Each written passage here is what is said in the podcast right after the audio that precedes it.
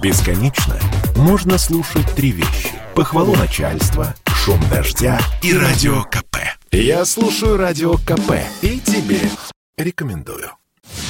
Его зовут Хавьер, и он один в мире. Такие слова написаны на странице тиктокера-путешественника по времени. Да-да, именно так он себя и называет. Хавьер – владелец аккаунта под названием Unicos Аббревианта. Он рассказывает своим подписчикам, что прибыл из 2027 года, чтобы сообщить о гибели человечества через 6 лет. Почему пользователи интернета верят Хавьеру? На него подписаны миллионы. Может быть, потому что он размещает видеоролики с видами пустынного испанского города. И выглядит это очень реалистично и даже немножко похоже на правду. Есть здания, машины, птицы, а вот людей на кадрах нет. А все потому, говорит путешественник во времени, что на Земле случилась катастрофа, и он последний из выживших. Вот только сразу возникает вопрос, а почему он один и выжил? И как ему это удалось? Правда или вымысел, но внимание к Хавьеру очень большое. Некоторые подписчики пытаются разоблачить креативного тиктокера. Они говорят, что он снимает ролики в определенное время и выбирает безлюдные места. Хавьер же настаивает на своем.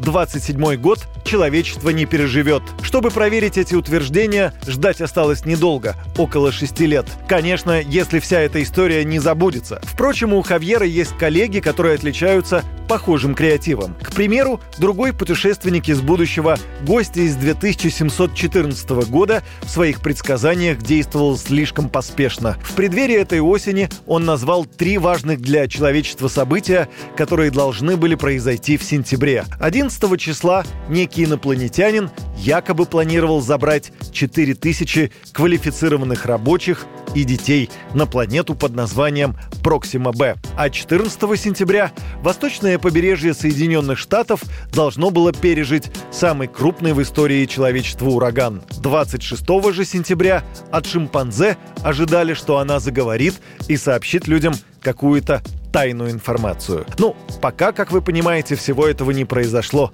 но определенно добавила подписчиков ТикТок-мистификаторам. Юрий Кораблев, Радио КП. Это спорт не прикрытый и не скучный. Спорт, в котором есть жизнь. Спорт, который говорит с тобой как друг. Разный, всесторонний, всеобъемлющий. Новый портал о спорте – sportkp.ru О спорте, как о жизни –